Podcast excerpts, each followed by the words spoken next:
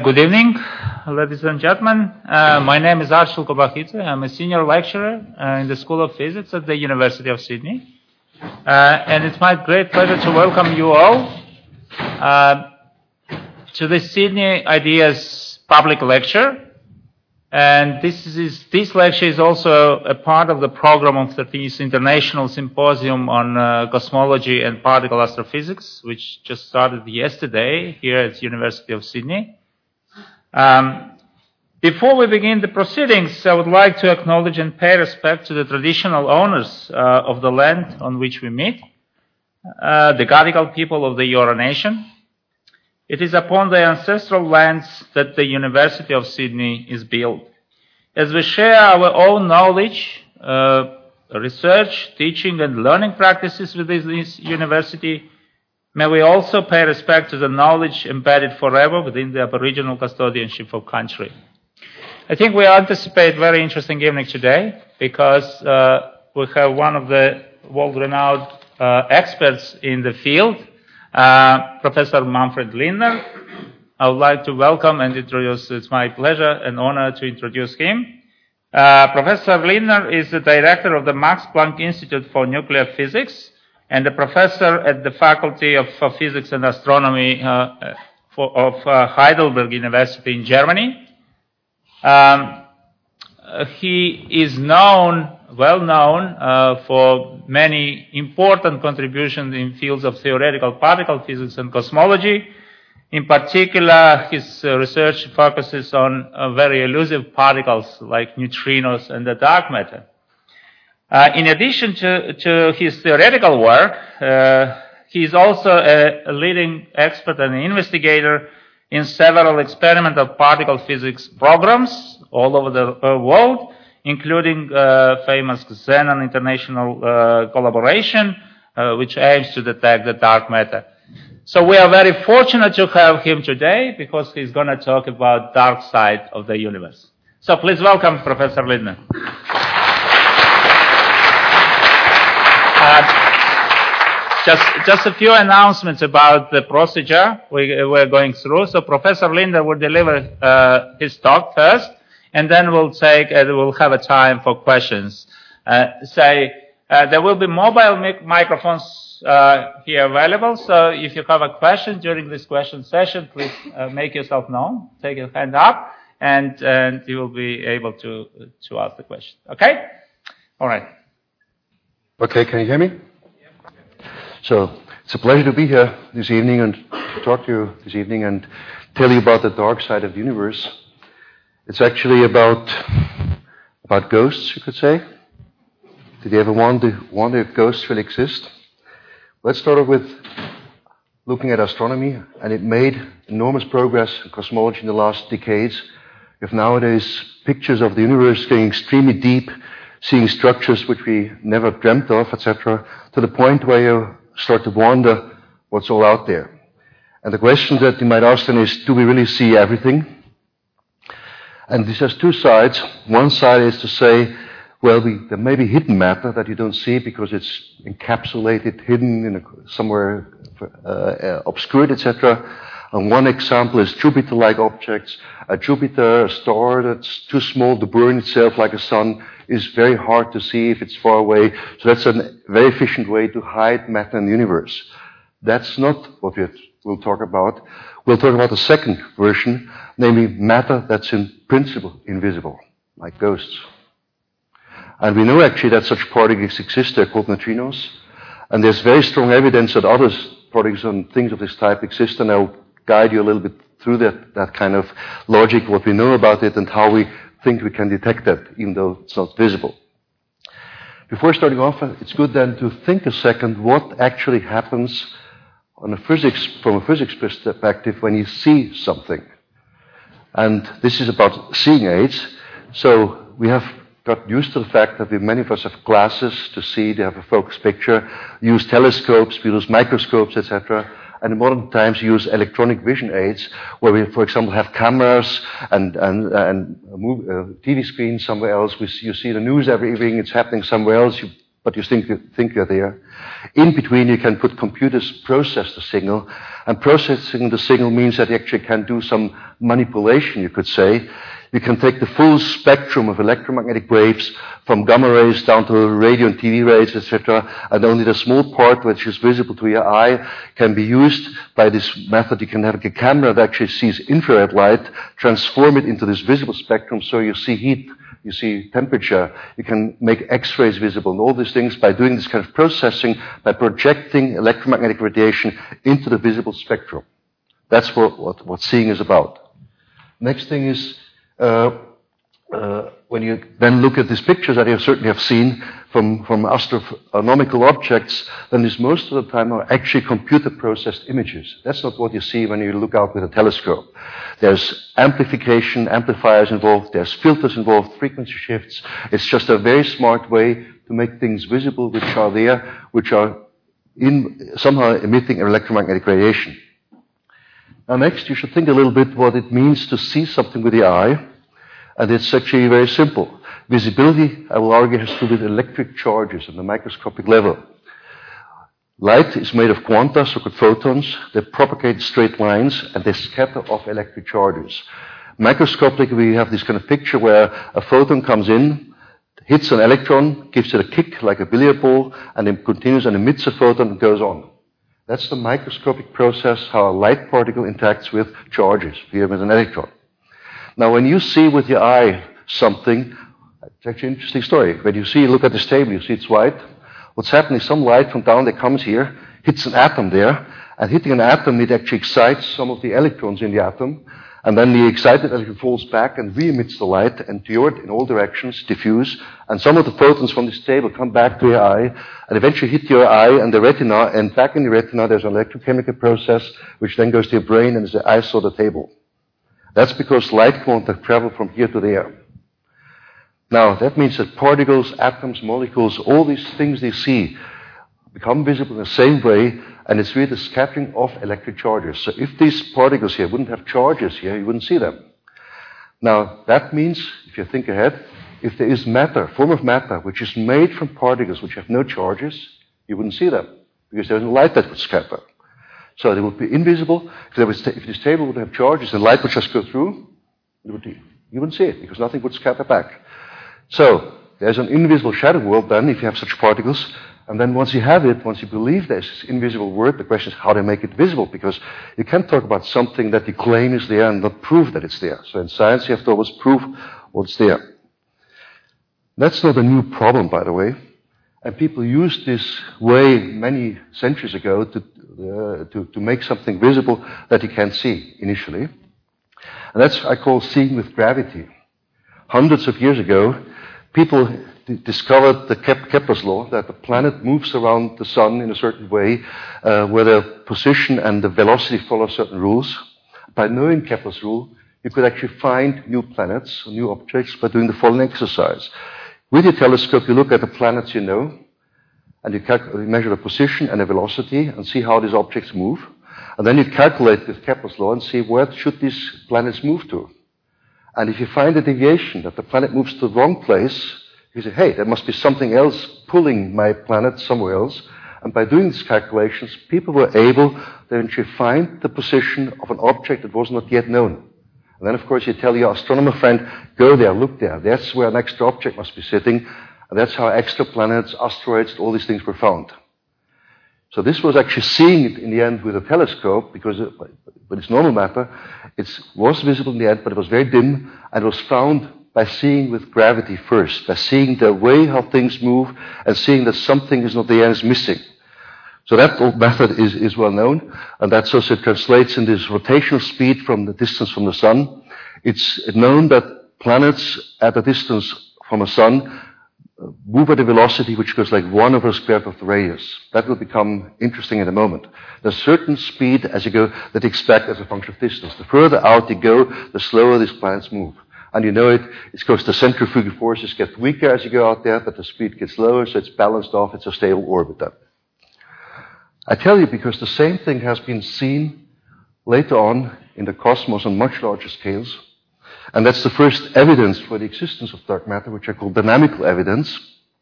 It goes back to the 1930s. There was a Swiss astronomer, uh, Fritz Zwicky. He was really a nasty guy. He was offending everybody, so nobody believed him. Maybe that maybe was one of the reasons.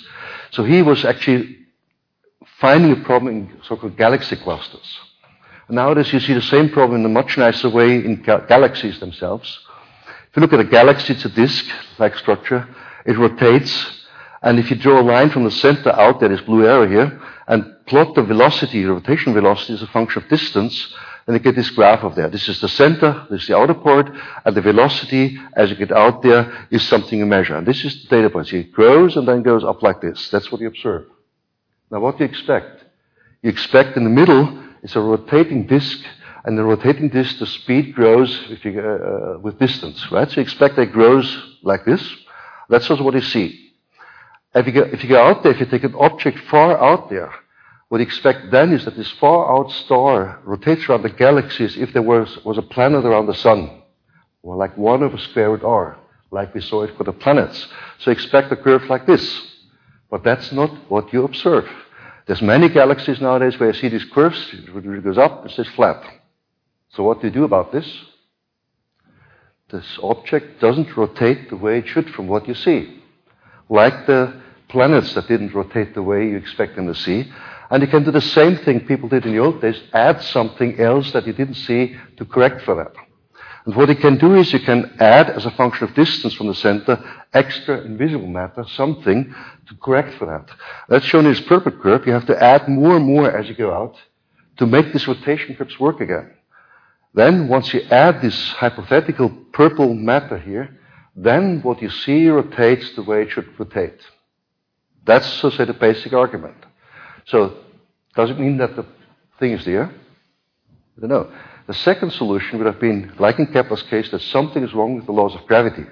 Same thing could be here. Maybe something is wrong with the laws of gravity when you go out from a galaxy and you're just thinking you have to add something. Now you have to go out and find other places to see if you find the same evidence for some missing matter or if it's just your galaxies that you looked at. Nowadays, the same thing is done on, again on larger scales, galaxy clusters, etc., on all scales, and every scale you see this kind of effect.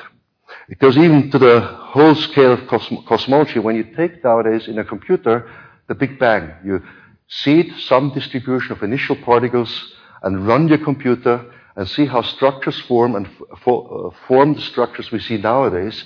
You see that with the visible matter it doesn't work. Once you add this dark matter that you inferred from from these rotation curves, it does what it should do. So it, it, this is really an amazing story. On all scales, we see this lack of, uh, of dynamical matter there that you need something else to correct for what we see today. There's another method, which I also want to explain to you, which is called gravitational lensing. It's up showed here. If you're an observer and you look at through a lens, you essentially have a light that bends over. So the object, the, the, the light from the object would go this way through a lens. And a gravitating object, a massive galaxy or whatever it is, acts like a lens. It bends light a little bit, so light goes like this, etc. But this lensing here does not depend if you see the object itself or not. The only thing that counts is that there is a massive object. in, a, in, a, in general relativity, there's a massive object deforming space. That's the lensing for you. So, if you had a, a galaxy in your hands and could move it around like this in front of your eye in the night sky, you would see this simulation here. This is not the real thing, but it's just a simulation. There's some massive object that's moved around, and what you see is these pictures here, these rings here, which is an image of the galaxy in the past, which goes in different ways in this way. So it's like if you had an optical lens in front of you, that's what you would see. That's a simulation. You would see the so-called Einstein rings, which are, you can identify from the spectroscopic identity. Spectroscopy means you can really tell it's the same ring all over and identify it. These are real images down there. This effect is seen today. This Einstein rings, this gravitational lensing is standard technology nowadays in, in cosmology. And you can u- use it then. Because we, we, when you have this method, you can do bookkeeping. By seeing how much lensing you have, you can essentially calculate how big the lens is, how much mass there is, and how many there are. So you can add up and ask yourself, is the amount of matter in the lenses, is it consistent with the amount of matter we see, or is there more? And again, with this method, you find there's much more matter in the universe than you see with, with the telescopes. So yet another argument that there's more matter out there than we see. This goes on, and among the experts, there's now a whole long list of arguments why there should be something dark out there, and I just flash it. There are different methods. If you look, you look at the keywords, you can look it up, and there's very nice articles on, on web pages where you can read the details. There's by now a list of 10 to 20 different arguments which all point the same direction, that there's much more out there in the universe than we see, something invisible. And when you do the bookkeeping and add up, you end, you end with this pie chart here, that the total matter balance of the universe is as follows. There's radiation out there, which is in half a percent. There's the chemical elements, uh, besides hydrogen and helium, which is 0.025%, not that much. There's the stars, which you see, which is also not much, only 0.8%. There's lots of gas of helium and hydrogen between, between galaxies, which makes up 4%. And that's the colorful part here. That's only 5% or so. The rest is new forms of matter. There's the so-called neutrinos. I will say something in a moment about them. And then there's the magic thing that about almost 27% must be some dark matter, some new form of matter that nobody has seen so far, which is not, which has to be discovered. And even more is out there the form of dark energy, which is a very mysterious thing, which is connected to the pure energy density of empty space. So classical empty space is just nothing, an empty arena. In modern modern thinking in modern quantum field theory, as we call it, we know that empty space has an energy density. It's a big mystery why this is this number here, etc. And I will not say much about this. I will focus about this part, about the thing that forms structure. Now, with all these arguments pointing this direction, the next thing, of course, is you have to say, you can, you can argue forever. Maybe there's something you misinterpret. You have to really go out and find it. You have to really, the next step, directly detect dark matter not just to have inject arguments, etc., so. You have to detect it to prove that what you think is there really is there. That's an in- interesting exercise. And I will make a little detour now because we had this exercise before in the form of these particles called neutrinos. Neutrinos are funny particles which were invented a long time ago by a Swiss uh, physicist who was desperately trying to solve a problem. And this problem solution was that he invented ghost particles that you couldn't see. So let's quickly look at this. It was in the 30s of last century when people looked at radioactivity, where some atom would decay to another atom, like cesium to barium, emitting an electron. People would measure the energy of the electron. And what they found is, uh, is actually uh, uh, a distribution like this. While if you have this picture that this atom decays and only an electron, then energy momentum conservation tells you that it should be one energy. It should always have the same energy, the difference in energy between these two, two nuclei. So what's going on there? There's something missing or, or something wrong. So people are speculating maybe energy momentum conservation is no longer true and all sort of things. And then it was uh, Wolfgang Pauli who said, no, energy momentum conservation is holy, a holy thing. You shouldn't fool around with that. And the price for that is I have to postulate a new extra particle to correct for that. And this extra particle has charge here and a tiny mass. And then the uh, picture looks like this, that the decay of, an, uh, of, an, of, a, of, an atom into another one is not only that the mother goes to the daughter, an electron is emitted, but also a neutrino is emitted.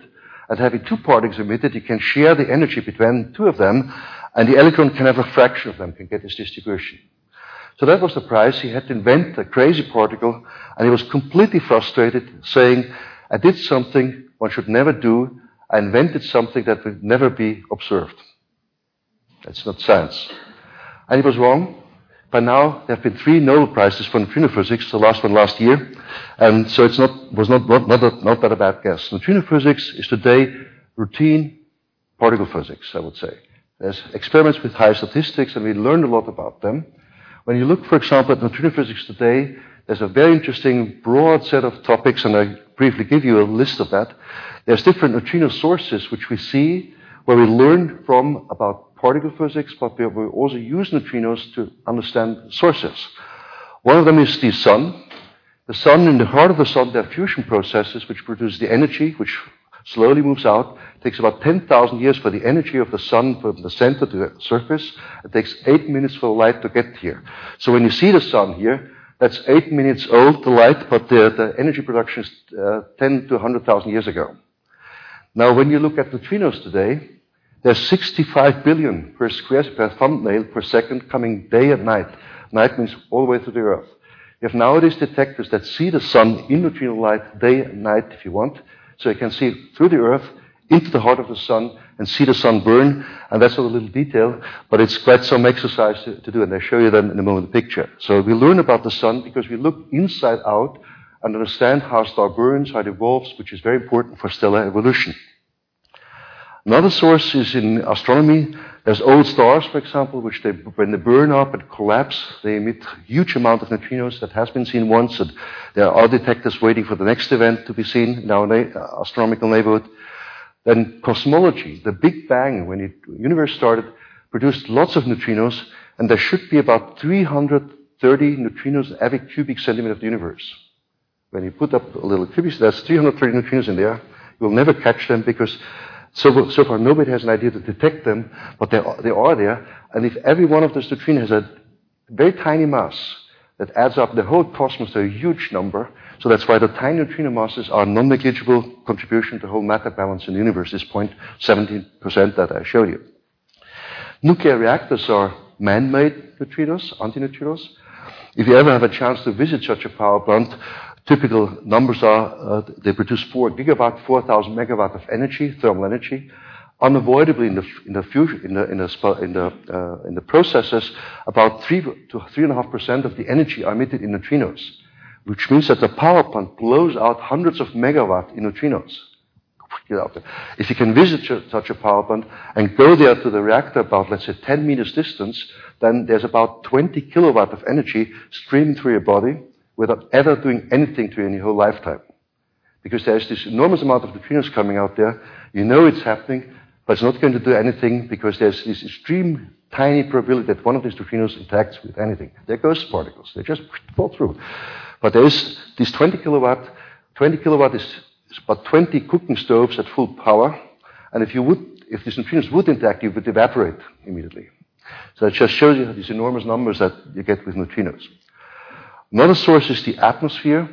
The Earth is constantly bombarded from outer space with all sorts of particles, and in the atmosphere, uh, atoms are hit and they produce secondary particles, and among others, neutrinos. That's actually where they were first, these so-called neutrino oscillations were first discovered. Then the, we make neutrino beams these days. We send neutrino beams of hundreds of kilometers.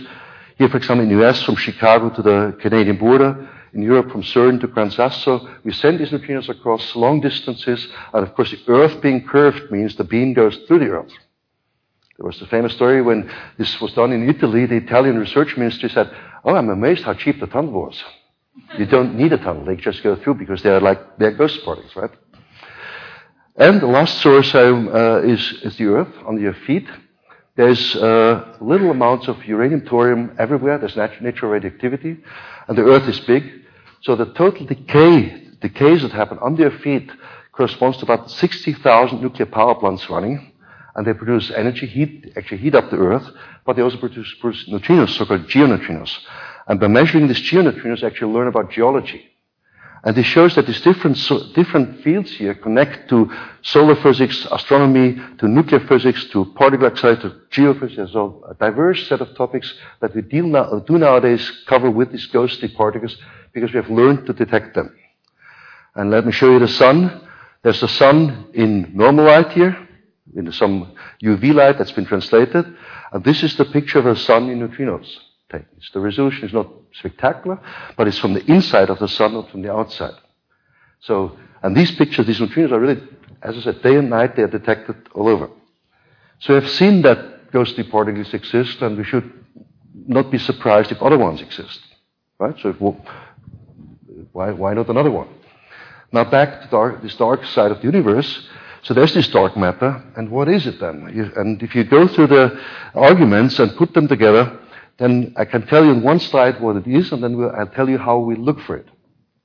We know that this dark matter that we look for is probably not the modification of gravity. People have speculated, but it doesn't make sense, I would say. Most likely some other, other neutral particle, like neutrinos, but yet different. There are some hints from particle physics that actually guide us what we should be looking for. There's different conceivable candidates have names like axion, sterile neutrinos, etc. But the most probable likely one that most people in the community would be looking for are so-called WIMPs, weakly interacting massive particles.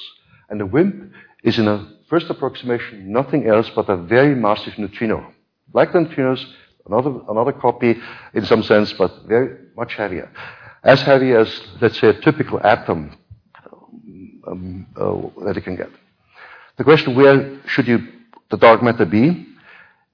Usually they follow the visible structures like the, the galaxies, the Milky Way, there's the sun here. The dark matter distribution is wider. It's about five to ten times wider. So when you have a, a visible galaxy, think of it and think that we know there's a cloud, a halo of dark matter around it, particles that are not visible that surround the structure and actually contain more matter than the visible part of the galaxy itself. If you look into numbers, there's about one proton per cubic centimeter in this energy, which is nothing because in one cubic centimeter, centimeter there's many protons when you take a cube of material. But if you take this on a cosmological scale, one proton in empty space is a lot. So there's a lot of matter out there in this cloud, in this halo around, around uh, our visible structures. The next thing is when you look for these particles, you have to know where, where, what, to, what to expect. And this is called the WIMP wind. WIMP wind is actually the following story. We, the Sun, the solar system, is about 8.5 kiloparsec away from the center of the galaxy. And we're actually falling with a speed of 220 kilometers per second. Don't tell police because that's beyond speeding limits. With a speed of 220 kilometers per second towards the Cygnus cluster because the Cygnus cluster very massive. We are essentially pulled there. And where we pulled there, we're plowing through the sea of WIMP particles. They sit there, they are not moving. So we're plowing through, just like uh, when you drive, let's say, in, in the winter night when there's snowfall, you see the snowflakes coming down there. But when you drive, they come to your windscreen. So in that sense, we are plowing through this, this, uh, this, this WIMP particles, and we see them coming from a certain direction, and that's called WIMP wind in the, in the community. There's a flow of particles coming from a certain direction that we expect. That's the, what you're looking for. Now I have to tell you how they detect it. But first, the oval picture. The oval picture is the following. We know nowadays that when you look out in the universe, there's all these visible things, planets, stars, galaxies, etc., which are made from normal matter. That's what we all see, these spectacular pictures of normal matter. We know that these neutrinos exist. They're cosmological neutrinos, solar neutrinos, man-made neutrinos, and they're all over. You don't see them. They come from the earth, from the sun, etc. If you could, but we have learned to detect them. There should be this dark matter, these WIMPs probably, and these WIMPs come from one direction. And essentially, it's a WIMP wind kind of flowing and streaming through as we sit here. There's about one million of these WIMPs coming from Cygnus. I don't know where it is now. Now, through a thumbnail essentially. And on top, there's this dark energy where nobody has an idea what it is. So the universe is much richer than you think when you look out there. It's the smallest part of the universe that we see. And you could also say we, what we are, what we see, are only a tiny fraction. We are by no means special in some sense. We are a little bit the crust on top of something else. Now, we want to detect this dark matter, this WIMPs. And there are three ways to do it. And three ways to do it depend, uh, come from the basic way how we think these particles interact with normal matter. You can't see them with light, but they do interact in the following way that there's two standard model particles, standard particles, some parties you know, and two of these WIMPs which come together and they do interact with each other. So there's the dark matter side, these guys, there's the standard side. And you can read now the diagram in different ways. You can take two standard guys, collide them to produce this dark matter, go from right, right to left. Or you could take two dark matter particles, collide them, and produce standard particles, go from left to right. Or take one of each from bottom up and take a, a dark matter particle with a standard particle and, and scatter on them. That's exactly what people do. This way, you produce these dark matter particles by colliding standard particles at particle accelerators.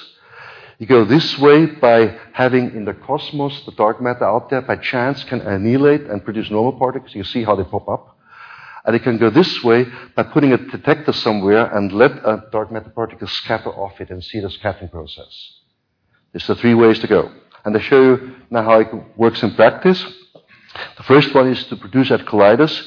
Take standard, standard particles and collide them. That's done at the LHC in Geneva in Switzerland. There's this 30 kilometer accelerator ring. The particles are, uh, accelerate, protons are accelerated at extreme high energies up to multiple TeV, as we call them. They go around at the speed of light at the opposing directions, and the bunches of these particles collide in these detectors called ATLAS and CMS. When they collide, they can do reactions, and then the secondary particles spray apart, and you can, with this detector, make them visible. And looking along the beam pipe, you see these type of pictures. This is a transverse picture where the collision of protons has created something which secondary particles which move out there. Right? So this is what, what, what happens on a routine basis. That's where the Higgs was discovered, etc. Now, when you look for a dark matter particle, you should look for something that's imbalanced. Because if you collide these particles, standard particle, you produce dark particles. Dark particles will leave the detector without a trace. They're dark. They don't detect. So what you would see is something like this here. There's particles going one side, nothing on the other side.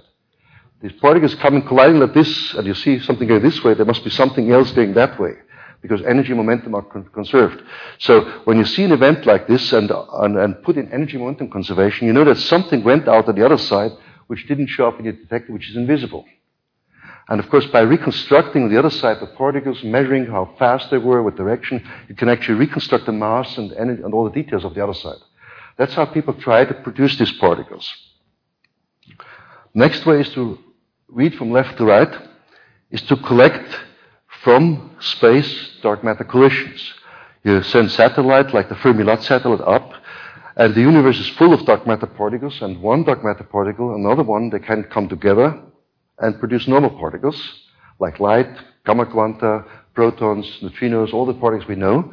And if you have the satellite uh, or other detectors, you can catch what's being produced and eventually try to see what's going on. People then measure distributions of certain signals and compare them to what you expect from sources. And if there's more, if there's an excess somewhere, then you can say, well, there's must, this excess must be some, some of these particles annihilating, producing this extra radiation. The problem is, of course, always when you have some excess, is it, are you sure that it is something uh, that's there in addition, or is it the astronomical uncertainties that go into this system where you don't really know what, what's going on there? But it is a very active field, and there are different hints that people discuss in, intensively. Now that's all nice, but the third one I think is my favorite one. You directly produce dark matter. You make it, in your you should make it show up in your detector. And that's where I, where I spend my most time. It's called direct detection of dark matter. What you do is you want to see one of these dark matter particles, the million of particles that come here through, that it does a process, a scattering process in your detector, and you see it. How would you do that? Well, the basic idea is simply that uh, you play billiard. Billiard with a white ball that's not visible. Right? If this white ball wouldn't be visible, you stare at the table, you have a set of billiard balls, and as soon as the white ball invisible would come in, you see the second that the, the table, the, the other balls spray apart. And by seeing it, first of all, you see that something came in, did interact, and by reconstructing the energy momentum of the other balls, you can reconstruct what came in. That's the basic idea. So invisible WIMPs do eventually scatter on atoms and produce such a signal. You want the maximal transfer momentum. That's why you want the mass of the atom and the WIMP about the same. When you play billiard with balls which are very different weight, it's not very efficient. The best, the best billiard game happens when the balls have the same size. That's why you put up an atom which is roughly the weight of the ball you're looking for. And in addition, you have, of course, requirements for, the, for your material because that doesn't happen for free. You need very pure uh, material. You need transparent material. I will explain what I mean with that. You need a very high density to have many atoms there, and you have, uh, have to avoid any free charges around and things like that. It's very challenging technologically, etc. And then, in the end of the day, we came up with using liquefied xenon. Xenon is the most rare, stable element on Earth. It only exists in the air when you breathe it. There's nothing under your feet in the earth. It's only the air at a fraction of 10 to the minus 8. And it's a byproduct of air liquefaction for steel industries. And you, you make it for certain special technologies. And the world annual production is about 40 tons. And we're talking about experiments which use a significant fraction of this world annual production now. It's not one atom, but many atoms. We talk about in the end about ton scale detectors using tons of liquefied xenon. And not only that, the, the liquid xenon is then transparent in a special way. You have to make it uh, uh, as big as you can afford. Then there's the so-called backgrounds. There's natural radioactivity. As you sit here in average, every one of you has about 5,000 nuclear decays in your, in your body.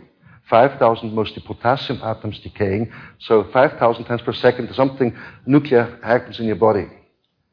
Now that's not tolerable because 5,000 scatters per second would mean you have no chance whatsoever to see anything. That's why we have to purify the materials that we talk about to a level where you have one event per kilogram and year. That's nine orders of magnitude cleaner. So that's an art by itself. How you take material from the environment, which is as dirty as we and everything is, make it clean enough and keep it clean enough so that eventually you have a, such a quiet environment that you see very rare interactions. So we need these ultra pure materials, then in extreme precision, and we also need a suitable shielding because if you have clean material and put it here, it's going to be destroyed in hours, days. Because there is cosmic rays coming in, and cosmic rays bombarding the material recreates radioactive material to the point where it can't tolerate it anymore. So you have to shield it also in a smart way. So, and to avoid these cosmic rays, we will go underground. So we will do cosmology or astronomy by going deep underground. There's an old uh, uh, Roman uh, uh writer that says only a stupid person would uh, go underground to look for the sun. Well, it doesn't seem that stupid anymore. So the, first thing is you build a detector, and it's essentially a shielding, and don't read the details, it's just a matryoshka Russian doll-like structure. You build a detector where inside there's this uh, this pot with liquefied xenon, and as you go out, there's layers of shielding and, and, and, and etc. Everything is extremely pure, so you avoid all sort of things, and it's just details the way it's just really an art to make this detector clean enough. The next thing, you want to see how this thing works. What you do is then you make a special uh, pot where you can identify these WIMP scatters and in the uh, language that we use, it's called a dual phase TPC, a dual phase time projection chamber. It's just a, a vessel, a clean vessel. You have some boxes here, these gray boxes of this are sensors, which are so-called, so-called photomultipliers, devices which are able to identify a single photon, every one of them. They themselves have to be ultra clean, so it spent years working with the producer to make them clean from uh, radioactivity, from environment. Then there's some grids here, these dashed lines, where you apply some high voltages, and you fill the whole thing with liquefied xenon. Liquefied xenon is about minus 100 degrees Celsius. So you fill it, whoop. next thing you put some pressure on top to make it go, uh, go back so that the, the liquefied level is a little bit lower here. So you push it back so that the upper structure has some gas here, and down there's liquid. That's, uh, that will be important in a second. Next, you apply on the grid some voltages. You ground this here. You put uh, uh, some positive and negative high voltage on this upper and lower grid, kilovolts. That's not little. It's like in a classical old TV uh, where you have this kind of voltages. And you apply this to have some fields in there so that charges that are in the detector produce drift, move, and are collected. Next, you look at one of the atoms. It's one of the many, many xenon atoms in this liquefied xenon. It's there. It's dark. It's clean. No radioactivity, just sitting there and absolutely boring. And then you have to be patient until such a WIMP eventually scatters. There's the electric fields. Then a WIMP comes eventually in and does a scatter, whoosh. And it shakes the atom. By shaking it, it produces light. And the light goes out, bounces on the walls, and eventually, because there's some reflective, bounces off the walls and then produces uh, charges, and it goes out. What happens then is the following. The first light goes out, it immediately at the speed of light moves to the top and bottom array, produces in this PMT a signal pulse, first pulse, and then the electrons that are sh- shaken off from the atom drift slowly up there and eventually are uh, surfacing here. And on the surface, there's this high voltage here accelerated and produces a second light flash. And that's the second two pulses that we see. That's the basic thing. So if you look at this, the same thing again. If you do slow motion, that's the, that, that's the atom. And here's the thing. There's a, a, a first light pulse, zip, when the electrons drift up here, eventually hit the surface, and then zip, they're ripped up, and there's a second pulse here. From the time structure, from time difference, you can, and the drift velocity, you can tell how long it takes, you can tell the distance, so you know that the depth inside. So you know from this argument how deep the, the, the, the, the, the event was, you know the z, z coordinate essentially. And by looking at the same thing from the side, from the, from the top and bottom, and this, these are the PMTs on the top and bottom, here's a charge coming up here, producing a light signal, and you can see the PMTs going off, you know it was here, and the second one goes up, chip, uh, and goes here. Check, a second signal up here. So you can construct the X and Y and Z position, and with this method you can tell the position of the event that happened originally at the level of sub-millimeter in a structure that's meters big. So we can very precisely tell where this event happened, which is, happens, which is very, very important because that allows you to do something else in a moment. Next, you put the coordinates there, called X and Y and Z. With this technology, you can then look at your detector and essentially reconstruct the position of everything that goes on in your detector. That's what you get then. There's these blue dots here, and what you see clearly, there's some more activity on the surface and less in the middle. Well, that's nothing but the fact that you have made all these materials extremely radio pure, but they're still too dirty, which means there are events here which are coming from the radioactivity of the surrounding material. That's why then you use your computer and go through the, all the events and throw away the events which are outside this black box. Everything that's outside close the wall, you throw it away because you know this was close the wall. Just keep the inner part, which is clean. In other words, you use the outer layer of this liquefied xenon to shield the inner part. And you use your computer to separate these two parts. So then you have this inner part. There's still too many events. You want to get rid of those. And then you use the information in the signals, uh, how WIMP looks like and how something else looks like. It, for example, a WIMP should only scatter once, while a neutron does multiple scattering. So if a neutron goes through, you would see it. So this is, for example, this happens was most likely neutron, two scatters, two pulses, doesn't make sense. It, it, it's not what you're looking for. You know it's something else, so you, you can be sure and essentially say it's no WIMP, throw away. That's how you use the sh- information of the pulse shape to clean up these detector even further. Then there's also uh, so-called scattering of electrons and the nucleus. So if you have the, xenon here, there's the, the, the, the, electronic shell and the nucleus itself, and the WIMP, or the particle that can scatter, can either scatter on the inner or the outer part. What you're looking for is scatters on the, on the, on the, on the nucleus. Anything that scatters off the electron is something else that you also know. So you can look at this again and you see it. There's an electronic scattering, has a certain pulse structure that you can read off. It's like a fingerprint. You can tell this was something else. I know what it is. And while uh, if it's a nuclear recoil, it uh, looks different, has a very generic structure. And the ratio of the pulse height is what tells you what kind of, uh, what kind of scatter it is.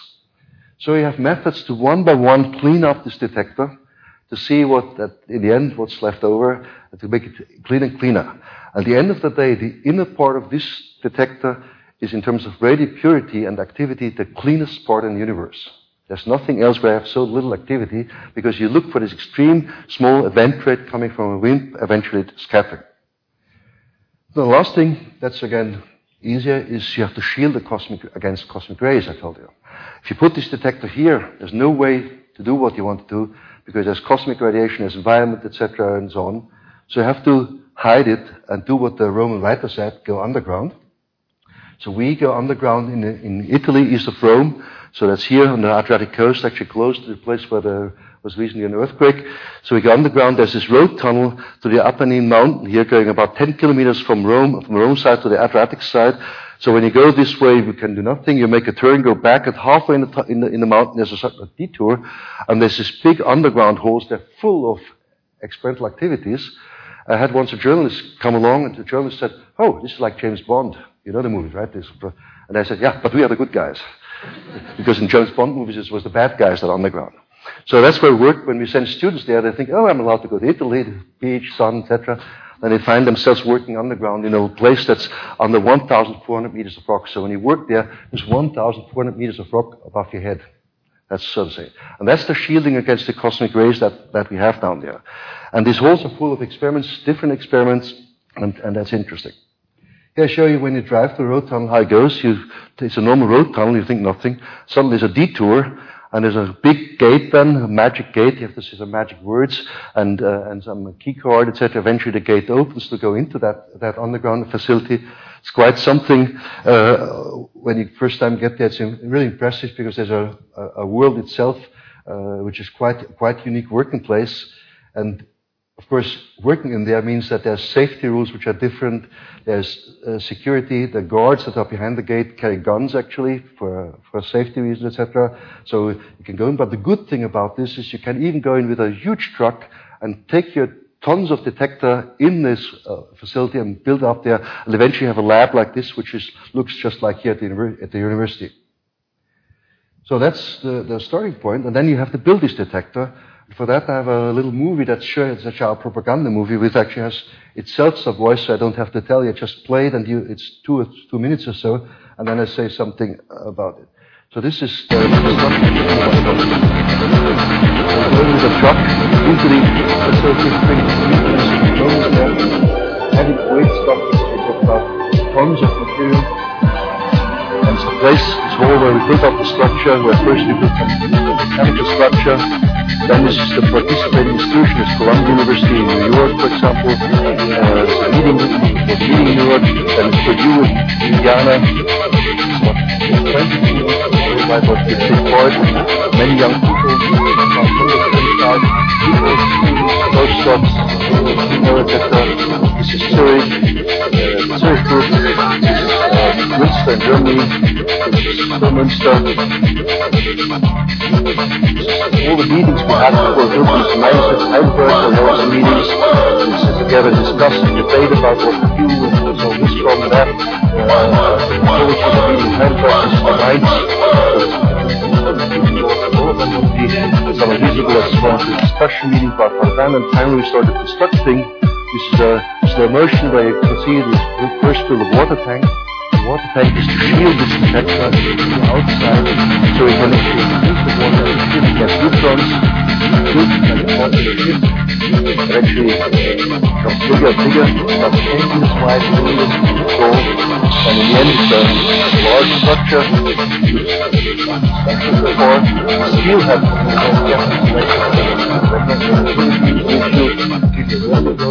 carefully selected. Eventually the structure gets ready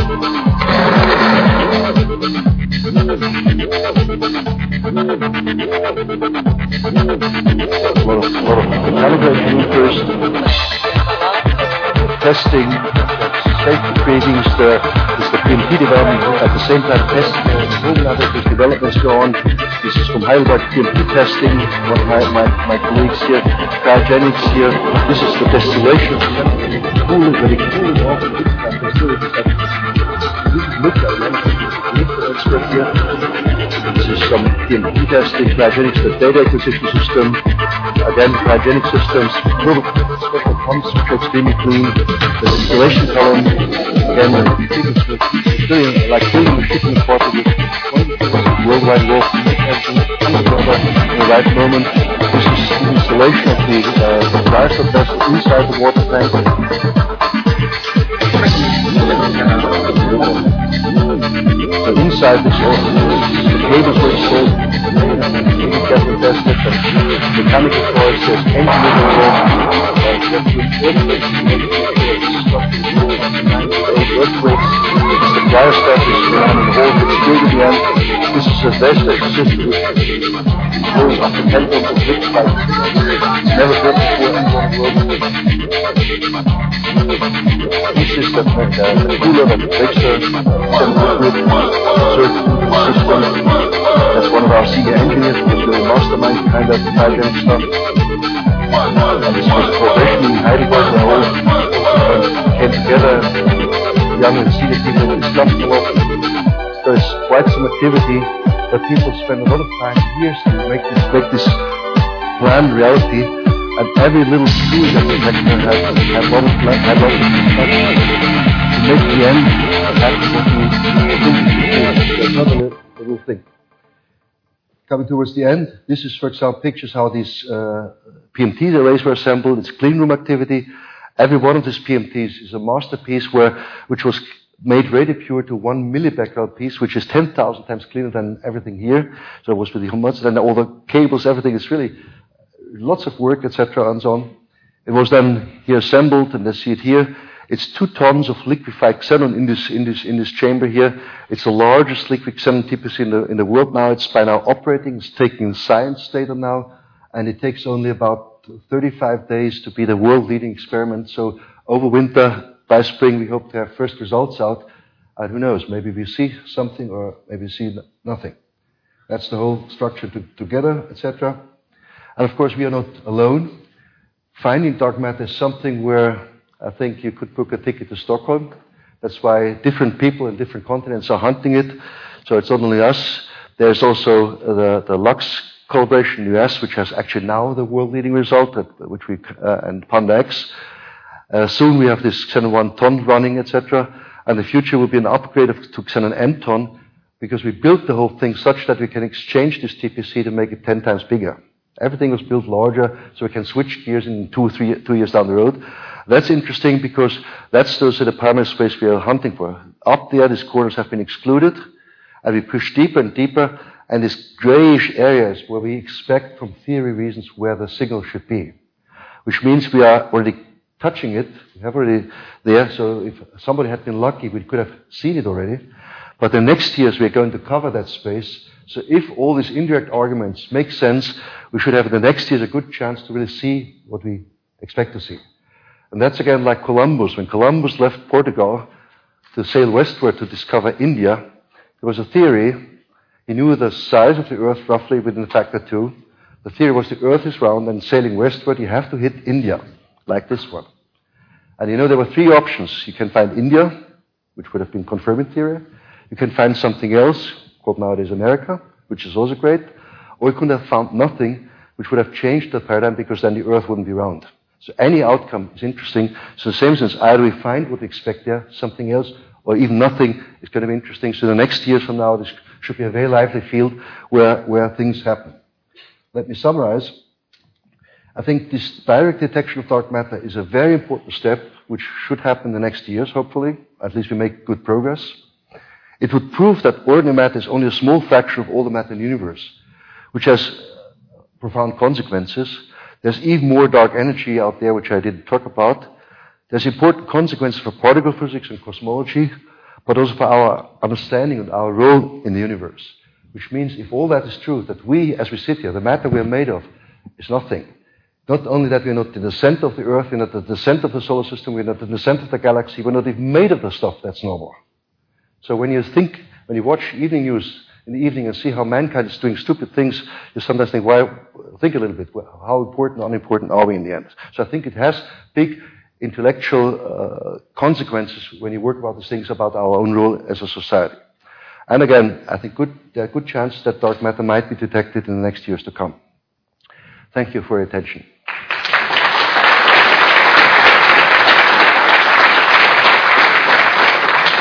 Thank you very much for very interesting talk, and we have now time for questions. Hello, my name is uh, Antonio. I just wanted to take you back to the start. I've got a very simple question, um, and it was when you discussed the composition of the universe. You discussed that you know, like a third of it was was dark matter, and I guess the majority of it was dark energy, and then you've got a small fraction. Let's say we call it normal matter.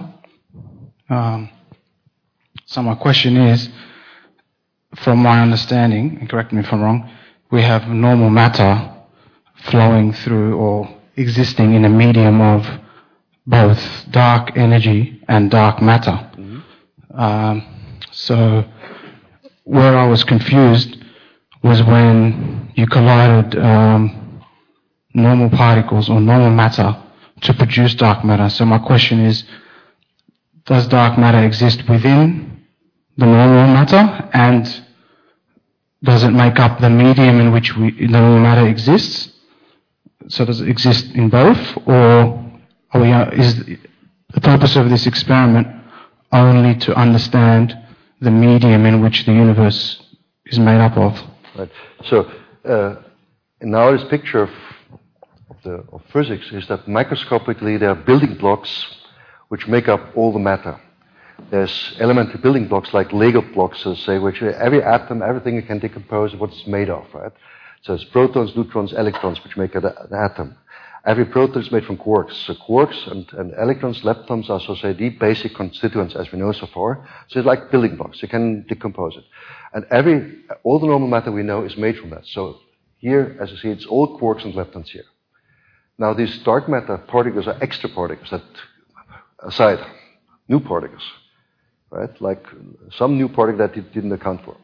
And these particles interact with our, our particles by the extra interactions, not with light, but with extra interactions. That's why these dark matter particles should couple in one or the other way to our particles. That's why when you collide normal particles, you can produce them, or they can collide and, and annihilate to our side, can convert this way. We know this from the known particles. When you collide an electron and a positron with high energy, then they, they essentially annihilate, produce a photon, and produce a muon pair, for example. You can change the normal particles that we know from one type to another. And the same way this change from one type to another should also go from known to unknown to dark matter and back, etc. That's, that's it. Good. Now the density is such that here, when you sit this all normal matter, I told you one proton per cubic centimeter is much more density here. But when you get out in the wide space of the universe, that one proton per cubic centimeter is a lot of matter, right? So out there in space, in average over large distances, this dark matter is by way dominating, while here it's such a tiny component to say on top of it. So it's really, you have to see where you are. Right? Hi, uh, thanks for a really interesting talk. Um, towards the end there, you showed the graph that uh, shows the sensitivity of the various detectors. Speak a little bit? Uh, sorry, can you hear me okay? Yeah, try a little bit louder. A bit, bit louder, is that better? Yeah. Yeah, okay. Towards the end, you showed the, the graph with the sensitivity of the various detectors. Uh-huh. And uh, you, you said that the sensitivity is getting to the point where it's intersecting with the regions where you expect the dark matter particles to exist. And you mentioned that there were good theoretical reasons for that. Could you just elaborate a bit on the theoretical reasons for why you expect the dark matter particles Okay. to be in that region? Right. So first of all, getting there is. If you, let's say, if you want to detect a radio signal from some uh, intelligent beings somewhere out in the universe, what would you do? You'd build an antenna that's bigger and bigger to catch more and more weak radio signals. But as you get bigger, you have to also do more shielding to make sure that they don't pick up your neighbor's mobile phone. That's what we do. We build this detector bigger, cleaner and cleaner and cleaner to shield everything, to eventually pick up this very minute signal. That's how we get deeper and deeper. Now, how do we know that where we should be looking for? That's uh, for, uh, if you go into physics, there's a law that says that the wavelength, the quantum mechanical wavelength of a particle, the so-called de Broglie wavelength, is proportional to 1 over the mass. The heavier it is, the smaller. So that means, you know, from the mass, you know, the classical disk, how, how big the scattering object is.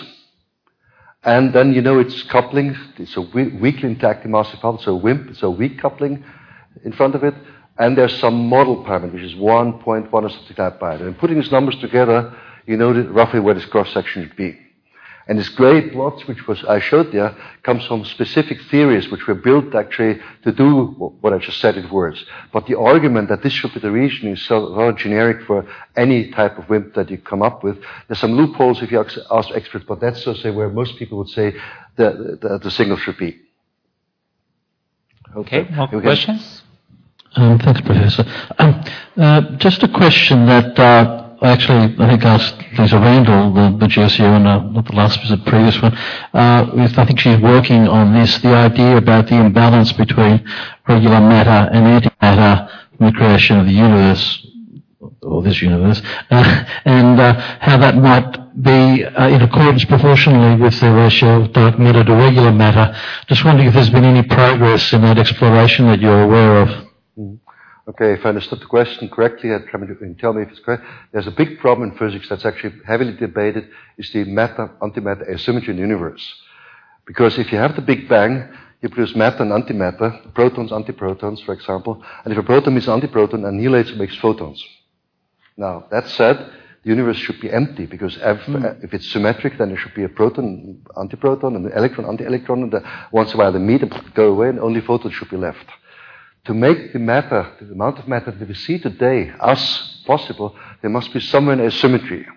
And explaining this asymmetry is called the Baryon asymmetry of the universe, as we call it in terms. And the standard theory that we have doesn't explain that. The standard theory would say we, would say we shouldn't exist. But fortunately, this is wrong. We do exist. And there's different ways how to explain that. And the most plausible, convincing way to explain that actually is nowadays uh, connected to neutrinos. Neutrinos are special particles because they are ghost, because of being ghostly, they have special properties which allows them in the early universe to decay in asymmetric way and produce a little seed asymmetry which then amplifies to, to nowadays asymmetry. Or you could say, if that's correct, our existence here, that we sit here, de- depends on neutrinos. If neutrinos wouldn't be there, we wouldn't even exist because everything would just go away. However, we should say there's other ways to ex- try to explain that asymmetry, which go different routes. This neutrino route is the, what I would say, would say the most plausible one. At the moment, nobody knows for sure, but we also know that the standard theory doesn't explain this asymmetry. There's also explanations which are connected to dark matter. You can have a dark matter, anti-dark matter asymmetry, and can also connect that. And theorists do everything when they have time. They play with this. So, but I would say again, the most plausible explanation is from these neutrino, mechanism, neutrino decays. Uh, just a quick follow-up question. Um, is there any connection also possibly with the uh, Higgs boson field in the sense of being an asymmetry there as well as neutrinos? Is there any possible explanation there? Right. So the Higgs, uh, it's a good question. You seem to be an expert. No? Okay. So the Higgs boson was something that was postulated a long time ago and was found uh, some years ago.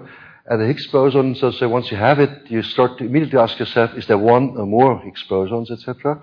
And the Higgs boson itself actually the, uh, fulfills the conditions that you need to produce an asymmetry.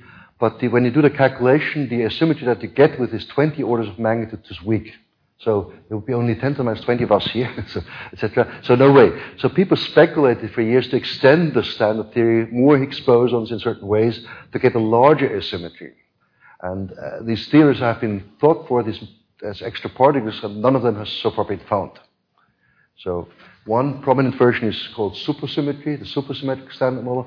In that supersymmetric model, there's one corner of parameter space where it would, would, have, would work still, but it's getting more and more under pressure, and nothing has been seen so far. Hi there. Thank you for the talk. Um, you showed a diagram uh, where uh, you explained the different uh, types of converting between uh, real matter and uh, uh, was it dark matter? And there were three conversions, and I didn't quite follow why it would be nonsensical, why there wouldn't be a fourth one. Sorry, can you say last sentence again? Why? why? Uh, why isn't there a fourth conversion? Uh, yeah, so there are three conversions. It's, uh, essentially, there's this blob, so say, where no, two normal particles and two dark matter particles connect, right? So you can read it in different ways. It's always when you have particles, you can read direction forward and backward in time, or etc. So there's this connection: two normal particles, two dark matter particles. You can take two normal particles, collide them, produce two dark matter particles. Or you can start on the dark matter take two dark matter particles. For example, in the universe, they may collide to produce normal particles. Or you can take one normal and a dark matter particle and scatter a dark matter particle of it.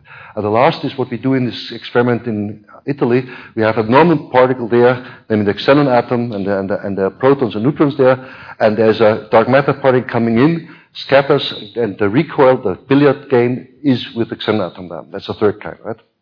And the LHC was the one where you take non-particles to produce dark matter, and the satellite was taking two dark matter particles in the universe which collide and produce radiation that you see with the satellite. This is three ways to read it. Uh, thanks for your lecture.